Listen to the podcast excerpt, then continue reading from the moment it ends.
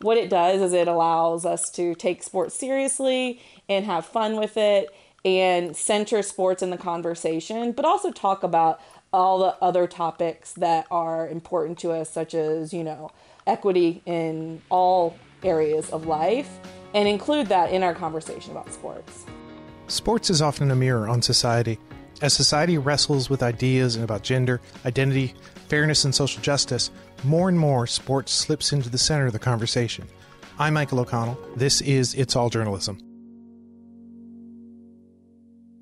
Lindsay Gibbs is a reporter who writes about the intersection of sports, social issues, and politics. She was formerly a reporter at Think Progress, and her work has appeared in Sports on Earth, Bleacher Report, and Vice Sports, among many others. Lindsay also is the co host of the Burn It Down podcast and publishes the Power Plays newsletter. Welcome to the podcast, Lindsay. Thanks so much for having me. So, when I get sports journalists on here, I always ask them which came first, sports or journalism?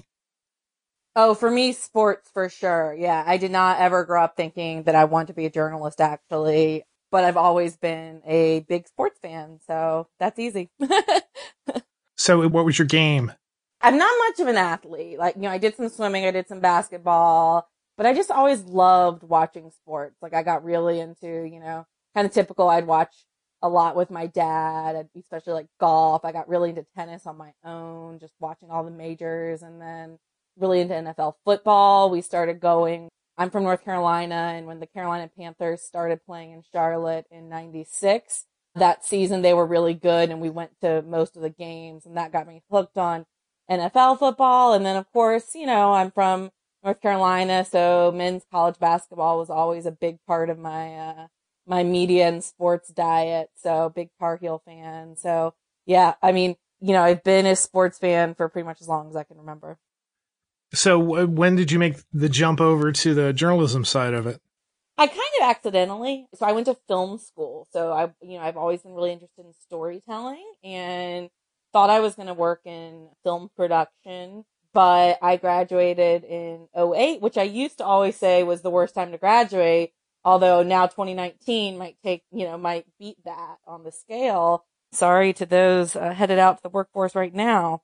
You know, a strange time and I did a lot of odd jobs and I worked on some film sets and then would, you know, figure out a way to keep the bills paid by doing a lot of stuff and ended up kind of, you know, I followed sports very closely through that time and ended up starting writing about tennis, um, and connecting with a lot of people who were running like online tennis blogs and that's really how I got my start, my start. I was nannying and then during nap time, I would write tennis blogs and I started, you know, pitching to places and coming up with ideas and figuring out I could make a little bit of money that way. And that's kind of how I got started way back when. I mean, it was a little bit of just, you know, being in survival mode and trying to figure out how I could make money and what I was good at. That's kind of a, an exciting experience. I've, I've freelanced in the past and I've had many sort of different roles in my career.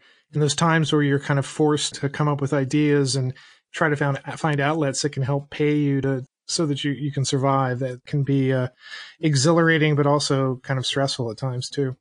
Oh yeah, it was awful. But I think, you know, because I did graduate in such an unpredictable time and because I didn't ever really have that secure job, I, you know, I think that that kind of stress and that kind of grind is kind of all I've known in my professional life and is exhausting as it was and has been. I think during uncertain times, I'm always grateful that that's kind of, you know, the mode I know best is to just figure out how to make it work. I mean, that's, that's certainly useful from a survival standpoint, at least. So what, what is it you like about covering sports? I mean, I just love the, you know, the competition. I love the different stories. I mean, how many people from different walks of life and different backgrounds coming together, you know, all the stories about what people overcome on and off the field. I mean, I love the what sports mean to people. You know, I think you can really see, especially right now, when, you know, they they aren't playing, you know, there's something big missing in, you know, our kind of cultural conversation. And I love watching people, these athletes, you know, on the biggest stages push through and, you know, dig deep and overcome. And I love the silly stuff too. You know, I love the, I love everything about it really. So to me, sports has always been, never really been separate from my life. It's always kind of been I think just another way of looking at life. So tell me about Burn It Down, your podcast. What's that about? How'd you get involved in that? Yeah, so Burn It All Down is a feminist sports podcast that I co-host with four other women, two writers and two sports historians. And it's three years old now. I think we're coming up on our third year anniversary. And essentially, you know, podcasting and particularly sports podcasting and sports radio are so male dominated. And this is a group of women in industry who I had bonded with over the years because we were facing a lot of the same obstacles, dealing with a lot of the same hate and found the same things missing from the sports conversation. And so we ended up coming together and launching this three years ago. It's been one of the greatest work experiences of my life. Every single week we come together. We talk about, you know, the biggest issues happening in sports we, we talk about men's sports and women's sports and we bring on a guest every week. We haven't had any men on the show so far. So, you know, we just every week we kind of see if we can find an interesting woman or non-binary person to talk about sports with us. And we've, we've been three years and counting successful so far. So it's just been great. And I think what it does is it allows us to take sports seriously and have fun with it, center sports in the conversation, but also talk about all the other topics that are important to us, such as, you know, equity in all areas of life and include that in our conversation. It's interesting that you mentioned that you, you haven't had any men on your podcast, and that, that kind of sort of points to the people who say, well, we can't find interesting women to come on our podcast. We can't to talk about about sports, or the fact that you're able to find somebody every week I think it kind of belies that that lie or exposes yeah. that. And that's why I bring it up, you know, not to be super obnoxious about it or, you know, and we've never once said we have a ban on men in the podcast or anything. It's just we kind of decided we wanted to be purposeful about it. So, you know, when we were looking at topics, whether it's, you know, we want an NFL expert to come in or we want to bring in, you know, this athlete, you know, we look for women who are experts or, you know, female athletes to talk about the, the topics with us. And yeah, it, like I said, we haven't had a problem. And I think it's just sometimes you just have to dig a little bit deeper. And that's one of the things I try and talk about a lot in my newsletter as well. And just in my general writing is just being a little bit more purposeful about our consumption of, of everything. And you'd be kind of amazed how much just a little bit of awareness and a little bit of effort will do to kind of open up your world to a lot of new voices and a lot of new stories. So, you know, when I did read your introduction, which I, I, guess I took from one of your bios on, on your site, talking about how you write at the intersection of sports, social issues, and politics, what is it that, that interests you about that? And what challenges do you have in sort of writing those types of stories? Yeah, so I think that bio is from when I was, for four years, I was full time at Think Progress, which was a progressive news site. So I was their sports reporter, and essentially I was tasked to write, you know, every story through the lens of sports, but on the topics that our readers really cared about, which, you know, was, you know, racism and sexism and homophobia and, you know, equity for everyone and all these things that kind of come at the intersection of our politics and our social causes. And so that's what I did full time for four years. Through it all, I've been very I've gotten more and more into covering women's sports as a whole. And now women's sports is really what I focus on full time. You know, for me, I always said like every single story that was on our, that the other reporters in my newsroom were covering, the healthcare reporters, the, um, you know, politics beat reporters, the environmental reporters. There was a sports angle to every single one of those stories because sports doesn't exist as we see very clearly now, you know, sports definitely doesn't exist in its own bubble.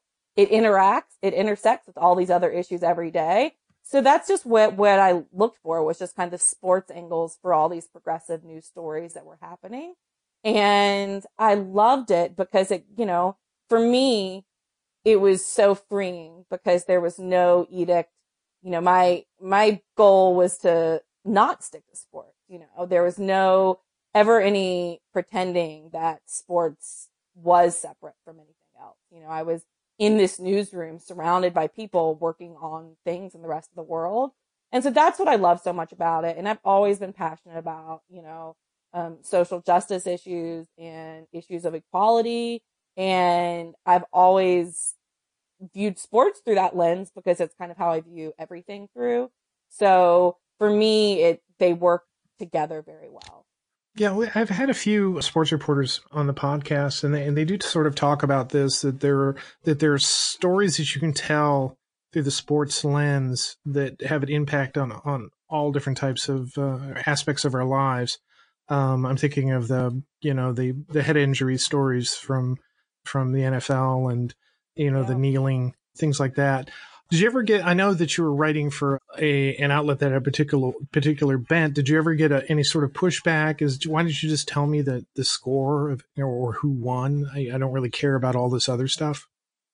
I think that was the nice thing about you know where I was writing for was it was right up front. You know, there are other places that people can go to get that type of of writing. I mean, I still very much consider myself a sports reporter. A lot of people would scoff at that, but sports is the thing that ties everything I do together. But yeah, I mean, I think because, you know, people weren't coming to Think Progress and to my work for the, you know, the scores. Now I do, I have done some beat reporting and things like that. I do enjoy beat reporting. You know, I agree that we, that I love reading game stories and I love reading about players and their stats and how they've improved on the court and you know, I love watching the sporting events itself and we certainly need analysts and reporters who can shine more light on those things. But also I think that just the sports part is a small part of what any sports reporter does. And as you've alluded a couple times already, uh, here we are in the midst of a big health, you know, public health emergency, and there are no sports by and large. What is that like being a reporter in a time like this? A sports reporter in a time like this? it's challenging for sure. I think it's scary for sure. You know, I, so I've been, Think Progress closed down last September and a couple months later is when I launched my newsletter, which is now my full-time job for Power Plays, writing about the intersection of gender in sports. So writing mainly about women's sports. And I had just launched the paid subscription model last month, or actually the very, about two months ago now the very end of February is when I finally announced it. And I was so relieved that I didn't wait a couple of weeks, you know, because I would have been right in the middle of all of this. So it's not an ideal time for sure to have just launched my own, you know, standalone model and be, you know, starting my own business in a world that looks completely different. But like I said, it's, my schedule's been slightly less hectic because there hasn't been travel and there hasn't been the mm-hmm. live events happening that I was, eh, you know, expecting to fill my calendar covering right now. But there's not any shortage of stories to tell. In fact, because it's not like sports now just don't matter. They're going to be a huge part of how we move on from this. And so we need people reporting on those stories, staying on top of what these, what the powerful people in the sports world are doing keeping track of how athletes are being supportive, keeping track of how athletes are taking care of themselves, and, you know, using this time to kind of shine a light on a lot of the stories going on in the world. So while it has been certainly very different than what my life would have looked like if we had not had the coronavirus, and while a lot of people are thinking, what are you even doing all day? The truth is, like, there's just as many stories to tell right now. I'm certainly not, you know, twiddling my thumbs or or bored. And i think for me that just even amplifies how much sports are a part of our society. Well first of all let me ask you what made you decide that this is something you needed to do? You know i was very scared when think progress closed down. You know i'd been there for four years and i think like a lot of people was wondering if journalism was where i was going to continue. And i knew that i knew that i'd built up you know i'd worked so hard cultivating this beat for myself and establishing myself in this world to talk about politics and sports and more in particularly women in sports. And I knew I really wanted to continue that because I felt like that's the work that needed to be done. And also felt like that's where I kind of set myself apart from a lot of my peers. So I was getting opportunities to apply for jobs, but they were all like, you know, none of them were, had synergy with that. I, it would have been, you know, go be a beat reporter for this college, you know, football team and things like that. So you know, very limited in the scope. And I got an opportunity through Substack. There's a email newsletter publishing company and luckily I had some connections with some other people who do newsletters there and they offered me the opportunity to start my own newsletter and to give me a little bit of an advance. And, you know, they kind of said, start the, the publication that you would want to start. And I talked through it and I pitched them this idea of doing a newsletter fully focused on sexism in sports and ended up deciding that this was the time to take the risk. You know, they were offering me this advance, which would give me a few months to build it for free, you know, to not charge people and to build this platform up and then to start charging it and hopefully end up with a model that's independent of the rest of the, the media ecosystem that's, you know, not dependent on advertisers, not depending on a ball, you know, a, a guy in the top of the food chain deciding whether or not he cares about women's sports on Tuesday as opposed to Wednesday. And you know, carving out a stable space the type of writing I thought was needed. And I've been so lucky. The support has been amazing. And, you know, I've already reached kind of my first big, uh, goal of sustainability and can happily say like, this is, this is my full-time job now. I can fully support myself with this. And, you know, I'm now really focused on, well, I was really focused on growing it. Though right now I don't feel like anyone's in growth mode. We're all in kind of hang on for dear life mode. But, um, but it's been, it's just been wonderful. It's been the best thing I've ever done. And I'm so excited by the community that I've built in such a short time and, you know, excited for the future. Is writing for a newsletter, is it different than, than writing for a blog or for a publication or is it pretty much the same? You know, I thought it was going to feel basically the same as what I was doing at Think Progress because I had been writing about these issues for so long, but I found it's, it's different. It's a little more informal it's much more personal. You know, I think especially something like this, like it's, it's for, you know, it's, it's a niche topic and, um, you know, it's a smaller audience that I'm reaching out to because these aren't just women's sports fans. These are people who are really interested in engaging in engaging with the big picture issues facing women's sports. So, you know, I just, I found it's very personal. It's very intimate. When I'm writing these newsletters, I write, I really do feel like I'm writing to my friends. And I think that the tone that that opens up and the, the freedom that gives me has just been really, really wonderful. So I think that has been different. And then, you know, just in general, I mean, it's my own, you know, I'm creating my own space. Like this is, you know, calling all the shots, deciding exactly what I want it to be. And I often kind of have to remind myself that, you know, there are no limits. I get to make these choices. I think I think writers and especially, you know, myself, you know, whether you're freelancing or working for a system, you're used to kind of conforming to other people's style guides. And I don't mean that in a very small sense. I mean that in kind of the bigger sense, you know?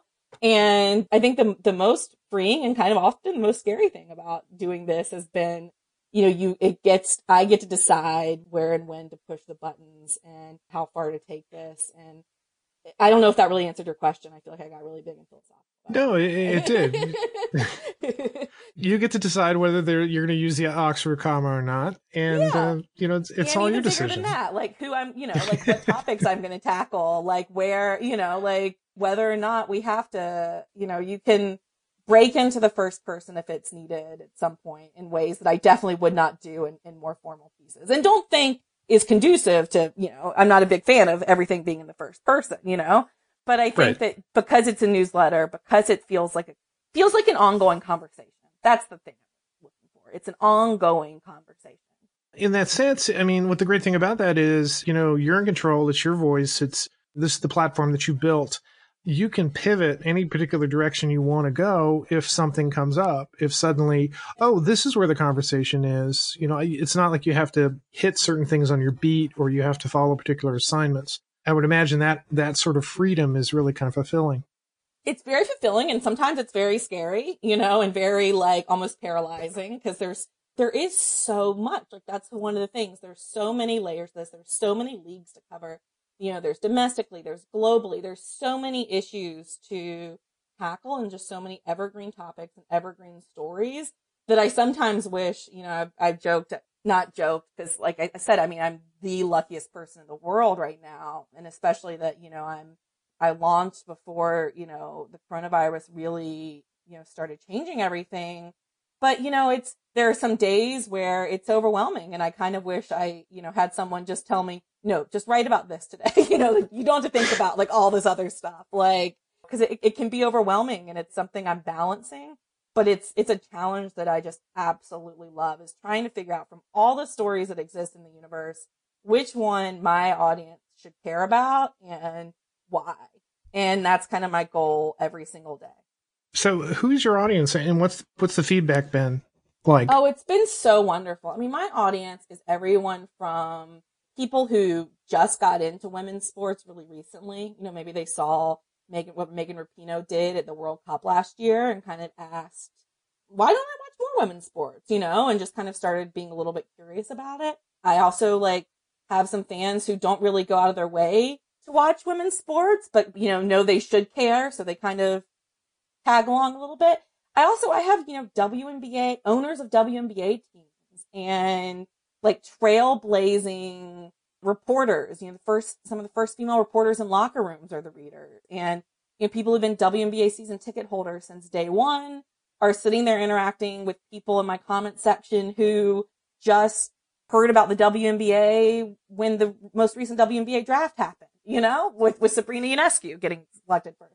So I think what that has been the thing that's been the most inspiring and I think surprising to me is just the we're not limited to any one level of interest or expertise. You just have to kind of be open minded and, you know, be willing to listen. I try and write every newsletter so that while it is an ongoing conversation, it's also something that's going to make sense if you've just picked up, if you're just tuning in. Judging by my feedback, I, I don't ask these detailed questions, but judging by the conversations that do happen in the comments threads and the feedback I do get from people who have such a different array of, you know, experience as women sports fans or as athletes or whatever it may be, I think it's working. And so there's no shame if you haven't followed women's sports before. There's no judging or anything like that. Like this is just, this is an important conversation. It's a fun conversation. It's an interesting conversation. And we want as many people to be part of it as possible. Now, your, your newsletter is about women in sports, but also sexism in sports as well. How well do you think the mainstream media mainstream sports reporters sort of tackle the issue of sexism in sports? Not great. you know, not at all. I think, you know, and a lot of it is because the industry is just so, it's in such bad shape right now that I think people do the thing that they know the best, that they know automatically is going to get the most attention and they're also overworked. And, you know, that's just kind of the name of the game right now. So when the industry gets decimated the way journalism and sports journalism has been, you know, lately, so many stories go untold because people just tell the one that they know for sure is going to work. And I think that's how we've missed so many women's sports stories. I mean, I missed women's sports stories growing up. I didn't you know, I would watch Sports Center, but I wasn't a, uh, I didn't consider myself a fan of women's sports. You know, I didn't watch women's basketball growing up. It just wasn't, it wasn't a conscious choice not to. It just wasn't in my, you know, diet. Like it wasn't kind of presented to me. And so, you know, I think that so many people just don't engage with the topic. They, and especially mainstream reporters because it's just how it's always been and they don't question it. And Luckily, we are starting to see more women engage in it. We're starting to see more people take it seriously. But I mean, a good example and is Adam Schefter, ESPN's NFL reporter. You know, the casual ways that, you know, sexism is perpetuated is when he tweeted right before the NFL draft last week. He tweeted, finally, for the first time, what feels like forever, a live sporting event. And just six days prior, his own network, ESPN, on its main channel, his colleagues had covered the WNBA draft, you know? And so he got called out on that and gave a really bad apology. But I think that that for me was just an example of ways that, you know, this bias keeps manifesting without people even, I don't think Adam Schefter woke up. And I think if you asked Adam Schefter, do you respect women's sports, he would say yes. but it's, you know, his bias in that moment showed. And I think just the more we can challenge people's biases, the better, you know, that's the only way forward. This stuff isn't going to change by accident. Yeah. What would you say to, because we get a lot of people who listen to our podcast who are early on in their career. What would you say to somebody who may be covering sports, who may be covering sports in a very traditional way? What would you say to them, say how they should open up their minds?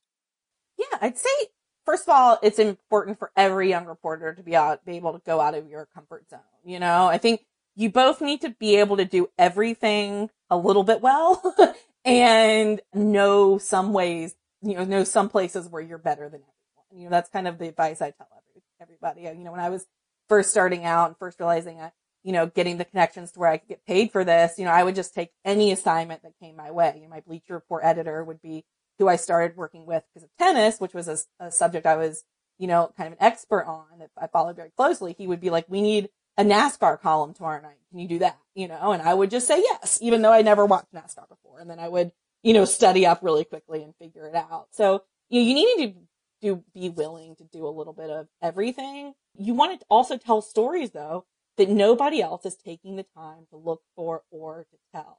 You know, I realized early on in my career that I didn't know enough about women's sports. And when I was, I realized that a lot of the freelance assignments I were getting were things that I was pitching that nobody else was pitching, you know, things I was paying attention to that nobody else was. So I set up, I wanted to learn more about women's sports and what was going on with pro women's sports in, in the United States. And so I set up a bunch of, you know, Google alerts. So I would get emailed every night about all the topics in this area. I started actively doing research to find out, you know, more information. And this ended up being, you know, what's kind of made my career and helped set me apart because I discovered this trove of stories that people are interested in. You just have to find the hook for people to get interested in, you know? And, you know, I'm so lucky. And so I just think it's a lot about you can't be a good reporter if you're not asking questions to yourself as well, right? You can't be a good journalist unless you're questioning your own foundations and looking to expand that while you're asking questions for, from others. And so I think that sounds a little pretentious, I know, but I just kind of think it's all about, you know, being willing to open your mind and, you know, research topics that you're not familiar with and follow your passions and, you know, continue to push yourself. Like continue to learn new stuff every single day. Yeah, yeah, I think that's great advice. I think it's a great place for us to sort of wrap up here. I've been talking to Lindsay Gibbs. Her newsletter, which you should sign up for, is Power Plays. What's the email or what's the web address for that? Powerplays.news. If you just go to Dot- powerplays.news, all the info will be right there. Okay, and people can sign up for it. People should sign up for it, and also should should support her as well, so that you can not only to not only to put food on your table, but also to uh, allow you to continue writing this really kind of important topic in sports. Thanks for being on the podcast, Lindsay. Thanks. But I just want to say I do appreciate any support, but I want to encourage a lot of stuff. I put a lot of stuff out in the free list and I want people to engage with this stuff. So even if you can't afford to be a paid subscriber right now, just sign up. And it really does help me to grow. It helps me to get bigger numbers to grow my free list. And I guarantee you're going to get a lot of stuff right into your inbox that's going to help kind of expand your mind and entertain you as well. And so, uh, you know, especially if you're young and I know that this is a really tough time financially for everyone. I just, I want to reassure people that signing up for my free list does help me as well and that you will get something from it. So that's powerplays.news. Okay. Okay. I, th- I think that's, that's plenty. Lindsay, thanks for coming on. Thank you. You've been listening to It's All Journalism, a weekly podcast about the people who make the news. You can find out more about us and download past episodes at itsalljournalism.com. While you're visiting our website, why not sign up for the It's All Journalism newsletter? You'll get all the latest info about our podcast, including episode notes and news about live events and upcoming interviews. Go to itsalljournalism.com to subscribe. It takes a lot of people to create an episode of It's All Journalism. Nicole Grisco produced this episode. Amber Healy wrote our web content. Nick Dupre wrote our theme music. Emilia Brust helped with our booking. Nicholas Hunter provided a web assist. And I'm your host, Michael O'Connell. Thanks for listening.